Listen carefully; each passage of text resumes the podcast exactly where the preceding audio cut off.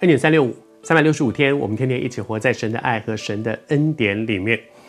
哦，我们分享到耶利米，神透过耶利米领受了很多像那个世代的一些话。而那些话里面有一些当然是安慰、造就、劝勉，其实很多的是提醒、是鼓励，也是警告。而在这些话语当中，如果是安慰的、造就的、劝勉的，大概大家都还蛮喜欢的。可是如果是提醒跟警告，甚至是责备的，就不太舒服。我们一直都在讲说，得着神的话。主是向我们心说话，主可以透过圣经，透过恩典三六五，透过任何一个方式向我们的心说话。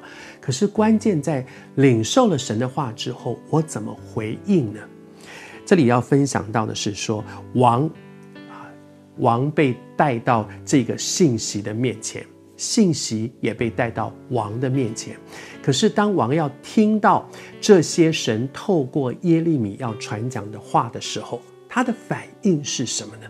他的反应是，他说，人家在他面前念呢，把那个耶利米所记录下来的这些信息念给王听，念了三四篇，甚至后面有一个说那个篇原来的意思是三四行，因为那个时候的都是写在原羊皮卷上，那个羊皮卷上一一你要一个字一个字去刻，那个刻不了多少，三四，比如三四行，才念了三四行。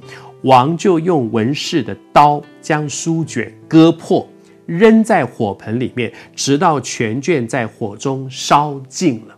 为什么呢？王为什么这么生气？显然，这些上帝透过耶利米所说的这些话，并不合他的意，并不合他的意思。那个时候有很多人说不会的，没事的，很好。他当然喜欢听，因为他觉得每一个站在那个位置上面的人，其实都有一个很大的困难。那个困难是我只想听附和我的人，我做的事情，我周围人说对对对对对，帮忙帮忙啊，太好了哇，英明英明，厉害厉害。这些话大家都很爱听，可是这些话是不是对我真的有帮助呢？恐怕更大的一个帮助是。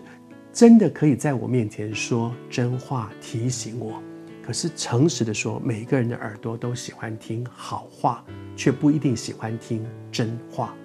王当时的那个反应是什么？他的反应把那个才听了两三行哦，两三行，就就把那个书卷给磕下来，那些书卷给这个咚咚咚给割破。而且丢到火盆里面，圣经上的记载很有意思，是说，直到全卷在火中烧尽了。换句话说，一点都不留下来，一点都不留下来。不只是那个书卷一点都不留下来，上帝透过这些书卷里面所记载的，像他所说的话，一点也不留在他的生命当中。在我自己的生命里面，我也常常是这样。有的时候，我成为一个，我我很小就在教会里面。很多的时候，我也很喜欢主啊，你给我话，你给我话，你给我话。但是如果神给我的话跟我所期待的结果不一样的时候，我到底是相信神的话，还是觉得哦不，我才不理你呢？到底我是期待寻求主的旨意，主有话给我，还是我要主对我的决定背书？也就是说，我已经决定了，我就是要这样做，我就是要娶这个人，我就是要，我就是要离婚，我就是要，我我就是要离开这个工作，我就是要移民，我就我都已经决定了。然后说主啊，你说呢？